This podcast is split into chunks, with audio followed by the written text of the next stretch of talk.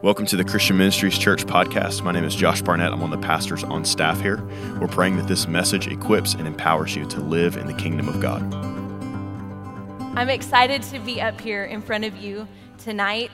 This Names of God series, coupled with our faith theme for the year, has just been, it's been gold. It's been amazing. So we are going to continue in this series tonight. And I'm very honored I get to speak tonight on Jehovah Rophe, the God who heals. Y'all go ahead and turn to Exodus chapter fourteen, but we're going to hold our place there. Exodus chapter fourteen. Uh, you may have heard uh, Jehovah Rophe, Jehovah Rapha, Jehovah Rophekha. It's all the same, just different variations. Uh, but the name Rophe means to heal and to make whole and to restore. We see the word Rophe all throughout Scripture. In Psalms one oh three, verse two through five, it says, "Bless the Lord, my soul, and do not forget any of his benefits, who pardons all your guilt, who heals, Rophe, all your diseases, who redeems your life from the pit, who crowns you with favor and compassion, who satisfies your years with good things so that your youth is renewed like the eagle." Psalms one forty-seven, verse three, "He heals, Rophe, the brokenhearted, and binds up their wounds." Jeremiah seventeen, fourteen, "Heal me, Lord, and I will be healed, Rophe." Isaiah fifty-three, five, "But he was pierced for our offenses, he was crushed for our wrongdoings, the punishment for our well-being was laid upon him, and by his wounds we are healed, Rophe." So throughout Scripture, we, and specifically in the Old Testament right now, we, we hear and see the word Rophe, and we can see that it doesn't just mean physical healing, but also soul healing within our soul, right? So this brings us to Exodus fourteen. Uh, we see, we first see the word Rophe in Exodus chapter fifteen, but we're going to look at fourteen real quick, just to get a well-rounded view of what's going on. So the Egyptians have just left Egypt, and Moses has led them to the shore of the Red Sea. So we're going to start in verse twelve. It says, uh, I'm reading out of the New American Standard Version, so if it's a little bit different, that's why. "Is not this what we said to you in Egypt? Leave us alone that we may serve the Egyptians. For it would have been better for us to serve the Egyptians than to die in the wilderness." Verse thirteen, "And Moses said to the people, fear not, stand firm, and see the salvation of the Lord, which he will work for you today. For the Egyptians, whom you see today, you shall never see again.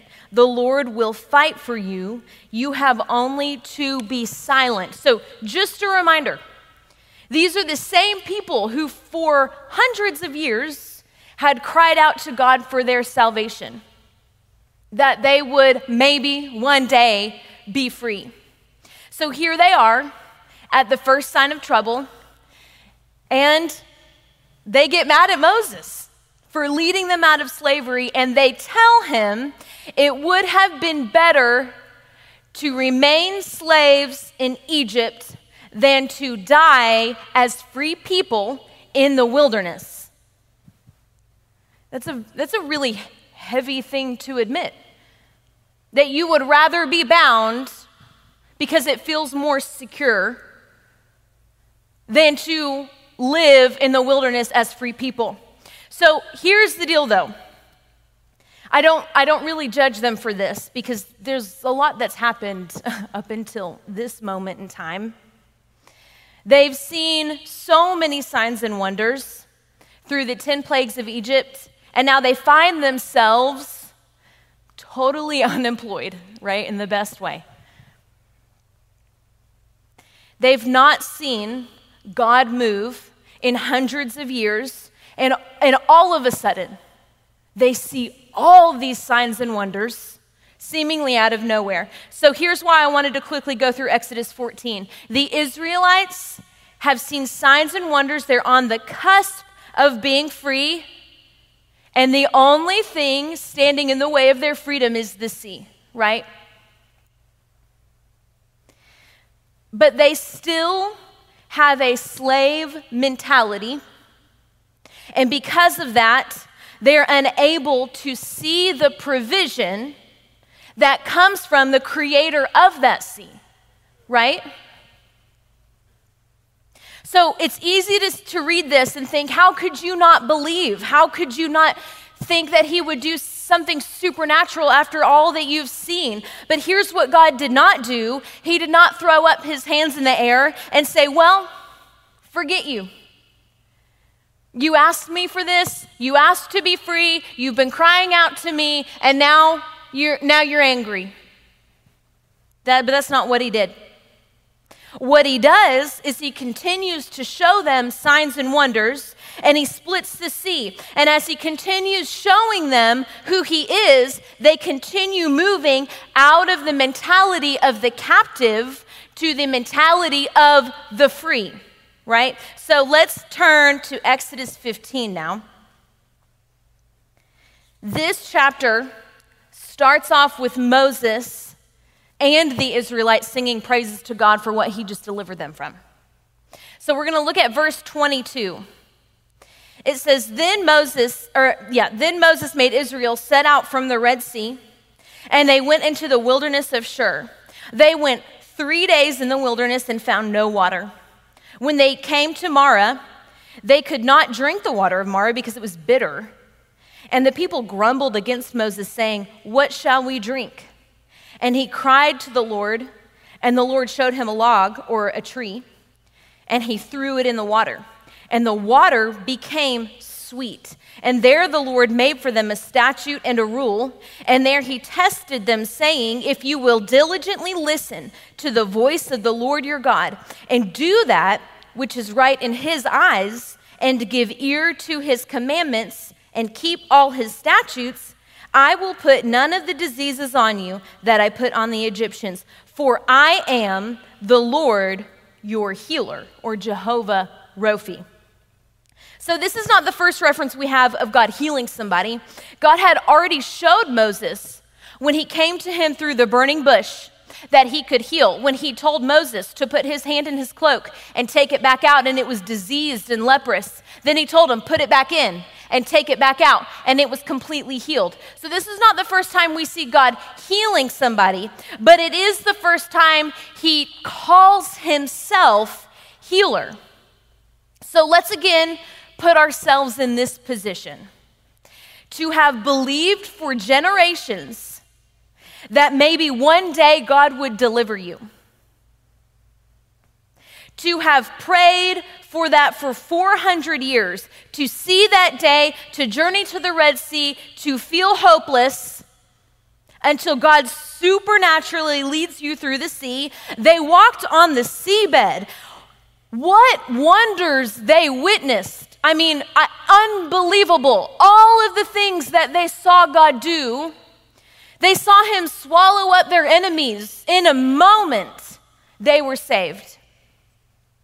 But then came the really hard part of day in and day out being led by God, right? Where are we going? What are we supposed to be doing?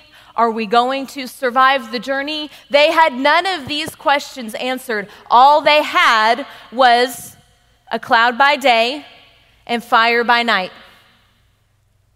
And they had to obey. So now, if we put ourselves in that position, God's led you in the wilderness. It's been three days, and your kids, your parents, your friends, and yourself, no one has had water for three days. That's pretty scary. That's pretty terrifying. So God finally leads them to a place where there's water, but it's totally undrinkable. What? You know what I mean? We get here, there's water, and it's we can't drink it. So they begin to grumble and to complain again to Moses. So Moses cries out to the Lord, and God shows him a tree. So Moses picks up the tree and he throws it into the water. And what happens? The bitter water not only became drinkable, but what did he do? He made it sweet. And that's a little bit different than just being able to drink it. He made it sweet. Sweet is extra. It is. What do we what do we you know, what do we hear growing up? Eat, eat your dinner first, then you can have something sweet, right? Why? Because the dinner is what will nourish you, but the sweet part after is just extra. And that's what God did for them. Not only did he make it drinkable, he went above and beyond to make it sweet.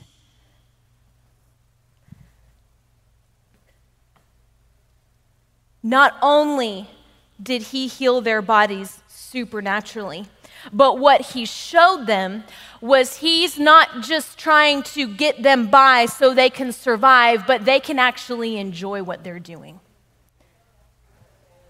You can actually enjoy it. I'm not bringing you out and saving your life just so you can keep getting by. I'm going to make this water sweet because I want you to enjoy it.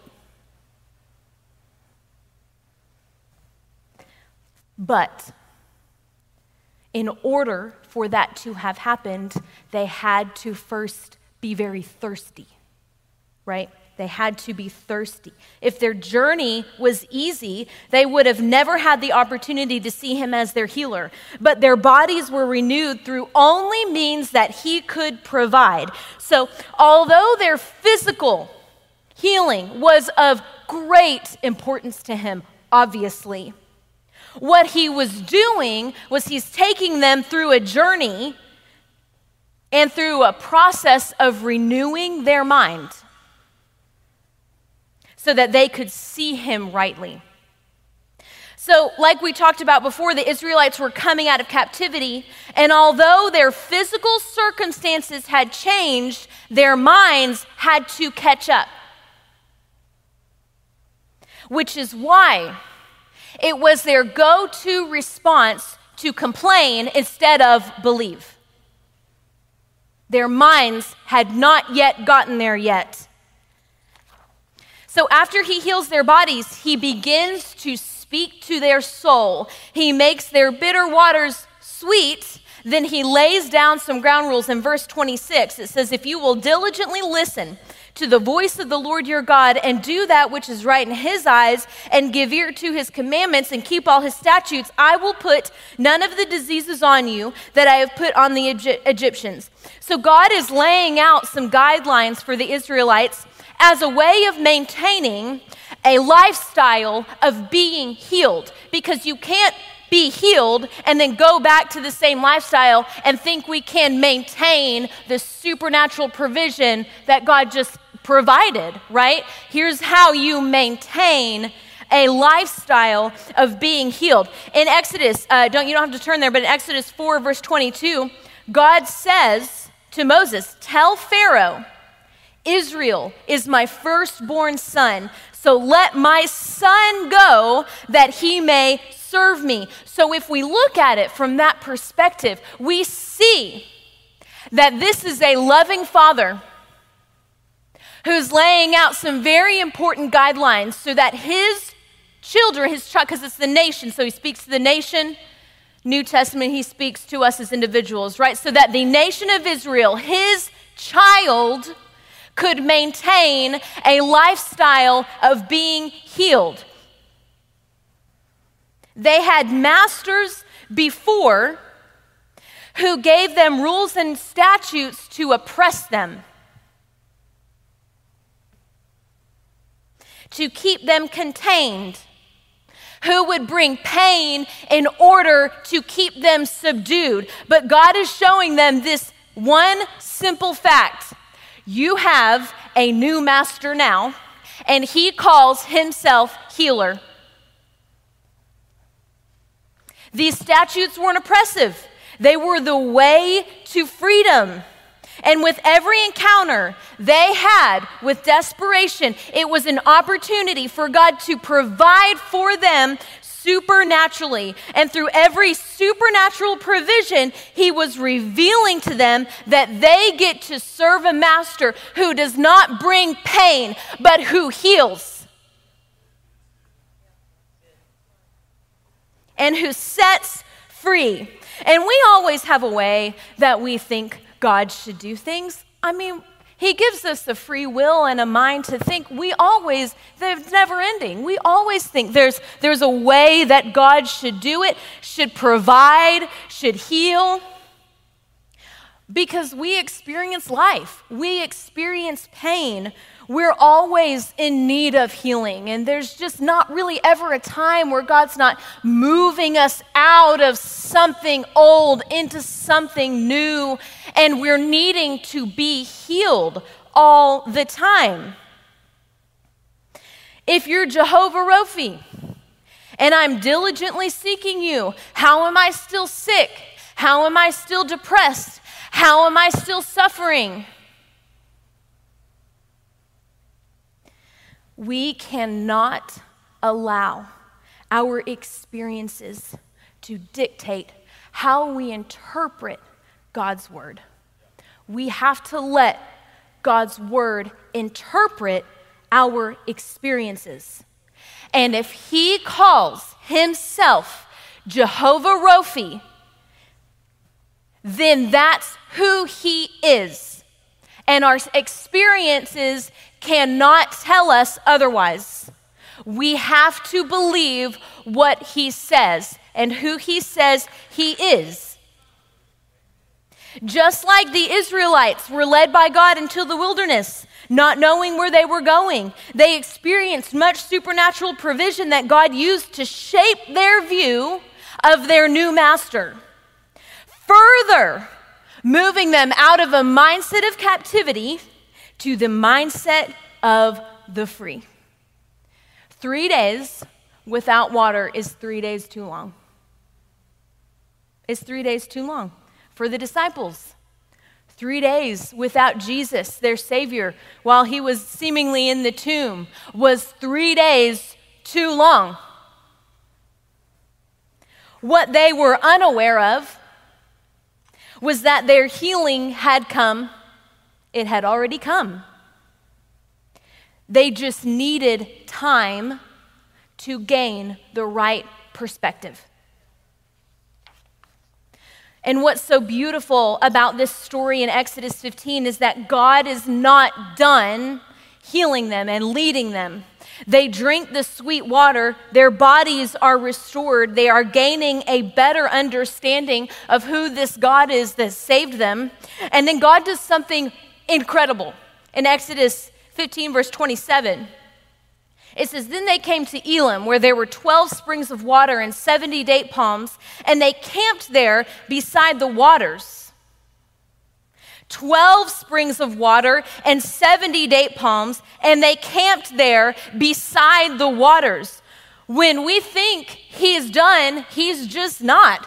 The provision and the goodness of God that we see in this story, not only did he just provide them water and make it sweet, he continues to lead them to more, more water, more shade. And dates are sweet.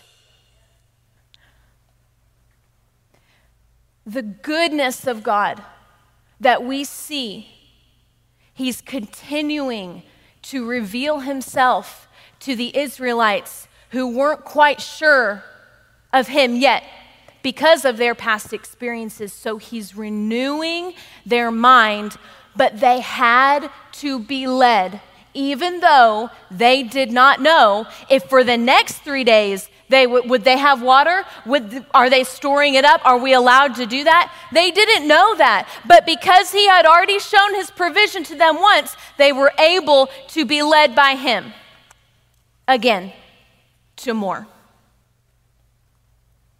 And the benefit that we have is we get to view this through the perspective of the atonement of Jesus, right? John four, verse fourteen, but whoever drinks of the water that I will give him will never be thirsty, but the water that I will give him will become in him a fountain of water springing up to eternal life. We've been talking about types and shadows through this whole series of how the names of God, and we've been studying, is are so many types and shadows to the atonement of Jesus. He throws a log in to the water, a tree, and it becomes totally purified and sweet, which is a type and shadow of Jesus, who is the living water. And we will never be thirsty again. Jesus was Jehovah Rophe incarnate, who healed the leprous, who made blind eyes see, who raised the dead, who cast demons out of people who were being tormented. He freed those who were trapped by a religious system that wanted to keep them bound. Not only that, he healed body, mind, and spirit. Mind being our, I'm sorry, soul, which is our mind, will, and emotions. Body, soul, and spirit. And what's really neat about that is that Jesus himself experienced physical, mental, and spiritual pain. He was horrifically tortured before being nailed to the cross. He dealt with grief at the loss of someone that he loved. He was betrayed by his friend, the disciple Judas. He was crucified by the religious leaders who took on the sin of the world on the cross.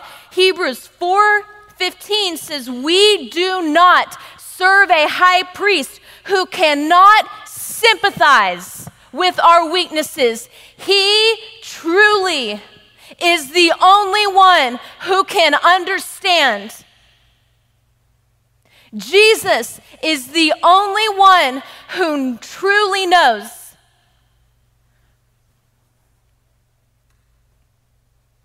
And not only that, but Romans eight thirty-four says, Jesus is at the right hand of the Father, interceding for us. Which reminds me of a neat story in Luke twenty-two, where Jesus is telling Simon that the devil had come and asked to sift you. And that word you is actually plural. He's talking about the devil has asked to sift all of the disciples. But what Jesus said is, he turns to Simon and he says, but I have prayed for you, singular, that your faith would not fail. And when you have turned back or repented, go strengthen your brothers. What was Jesus doing here to Peter? He was restoring him back to himself. And what does Rophe mean? To heal, to make whole, and to restore. Jesus is interceding for you too, that your faith in the God who heals would not fail. Because the devil doesn't quit. Uh, the sermon that David Hilton came and um, he taught a few Sundays ago was just incredible. The devil doesn't quit. He doesn't. The name Satan actually means accuser. He is the accuser. And in Revelation twelve ten, it says, now the salvation and the power and the kingdom of our God and the authority of his Christ have come, for the accuser of our brothers and sisters has been thrown down, the one who accuses them before our God day and night. He wants to sift you. He goes into the presence of God and accuses the saints, but it says that he has been thrown down. Crystals and reikis are cheap imitations of Jehovah Rophe, and they will not heal you. Good vibes and energy are cheap imitations, and they will not heal you. It will not provide what you're really searching for. There are cheap versions of the real thing everywhere.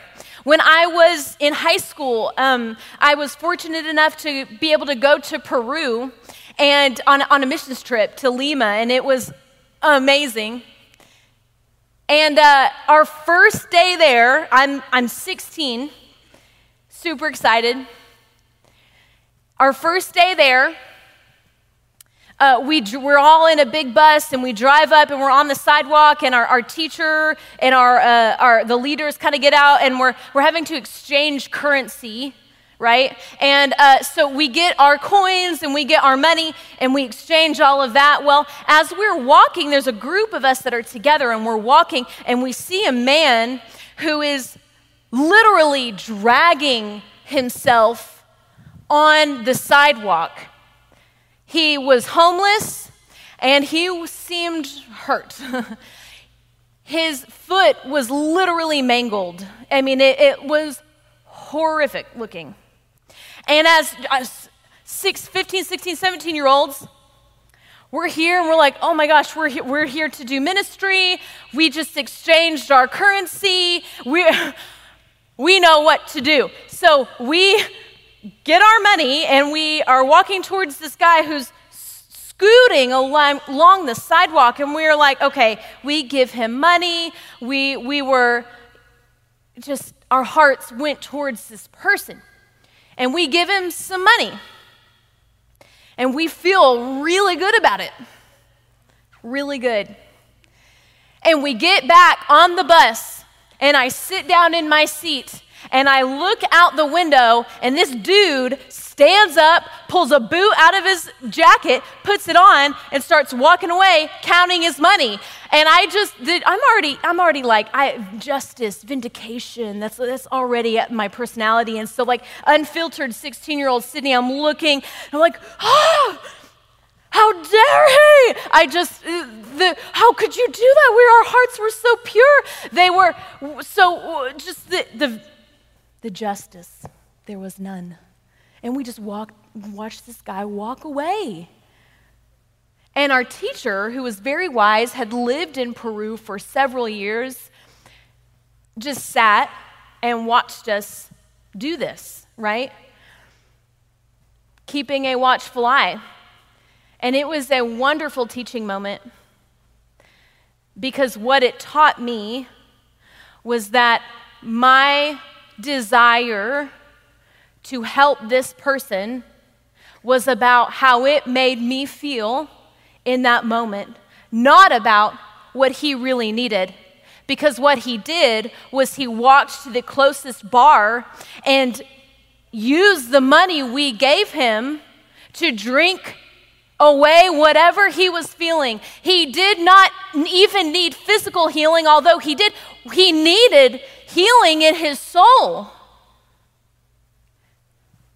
And it, what he was doing was he was trying to heal himself through alcohol, and it's a cheap version of Jehovah Rophe. There is only one healer. It is not necessarily what makes you feel good.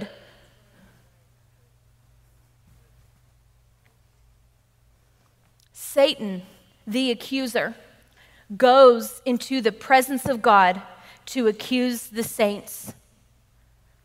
He wants to sift you.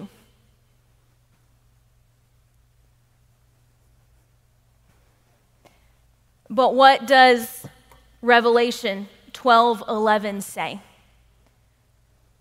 That we overcome him, the accuser, by one, the blood of the Lamb, the atonement that we could not provide for ourselves, and the word of our testimony, which is the testimony of the gospel of Jesus. And what did Jesus do? He healed people all the time.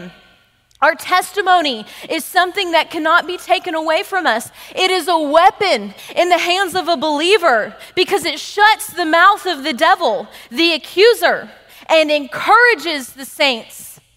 Just like Jesus told Simon, and the story about Simon Peter is awesome because he said, when you've gone back and repented, go and encourage your brothers. Now, this is the same Simon who later turned into Peter, who uh, there were a bunch of sick people and they laid them on the street. If only Peter's shadow would pass over them, they would be healed. And it says many were healed on that day because of the power of the Holy Spirit within Peter, which is within us. Right?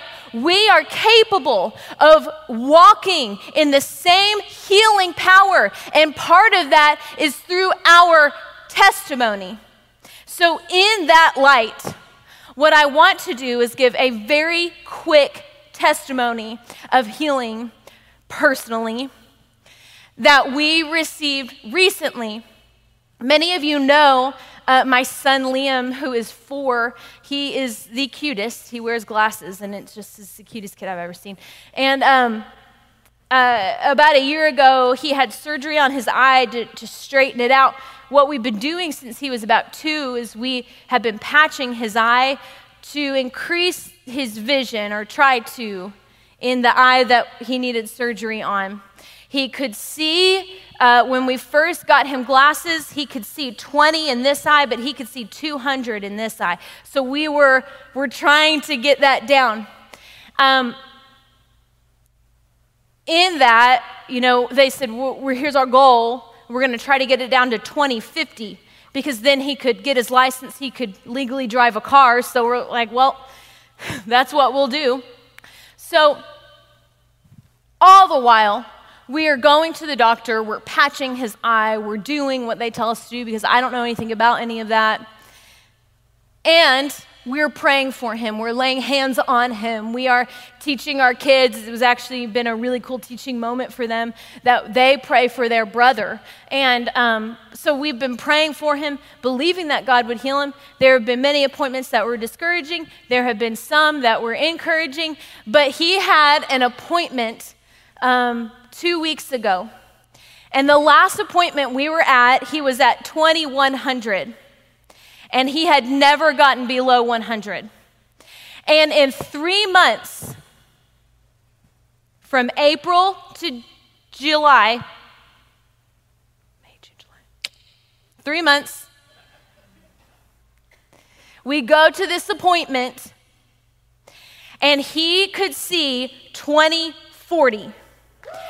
Which is surpasses his doctor's goal in three months. And we've been working on this for two years and praying and believing that one day he would dr- be able to legally drive a car, that he would be able to see correctly so it doesn't hinder him in what he's trying to do. And uh, to say that that was just overwhelming, it was, because it's something we've been believing for. And I'm telling you this because I hear God saying to you who are believing for healing, continue in your faith. Do not allow the accuser to sift you. You have Jesus, who is sitting at the right hand of the Father, interceding for you, that your faith would not fail.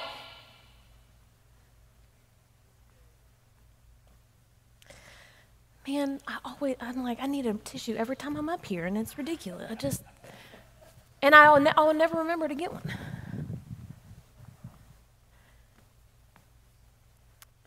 As we end tonight, I have two challenges I want to leave with you. For those who are remaining steadfast in believing for healing for yourself, body, mind, or spirit, or for someone else,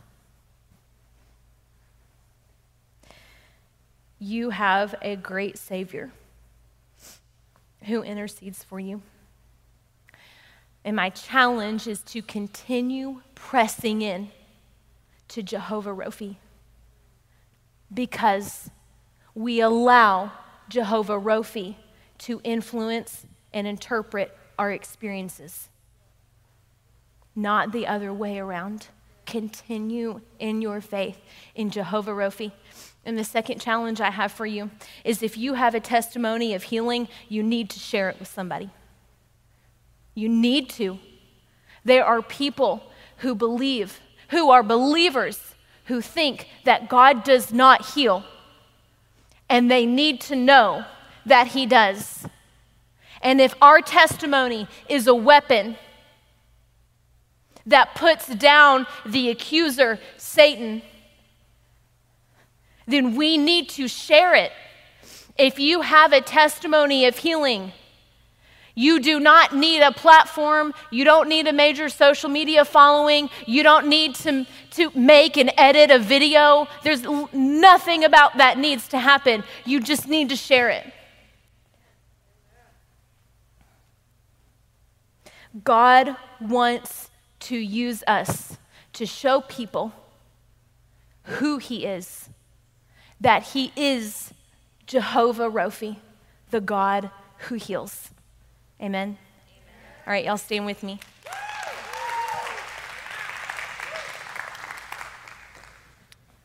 God, we are, we're just, we're grateful for your goodness.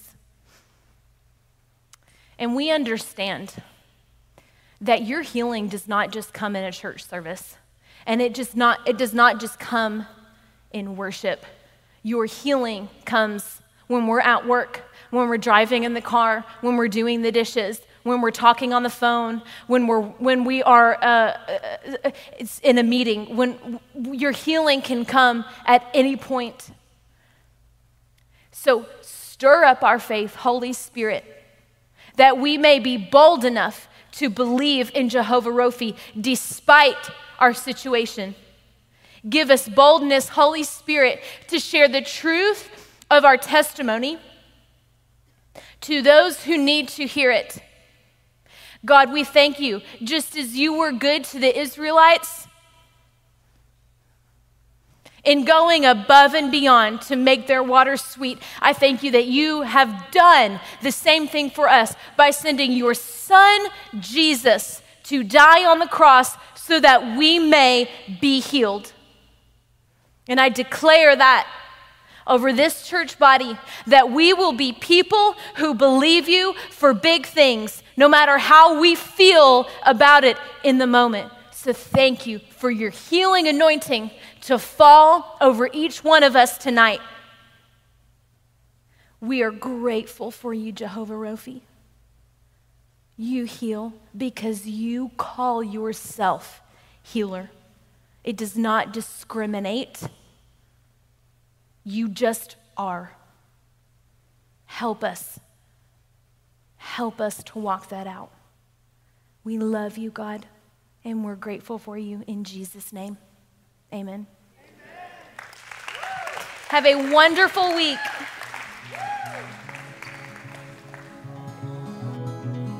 Thank you for listening to this message from Christian Ministries Church. If this message impacted you and you'd like to sow into our ministry, you can give at c m church dot com. If you'd like to listen to more of our messages, you can find us on Facebook, Instagram, and YouTube. Just search for Christian Ministries. God bless.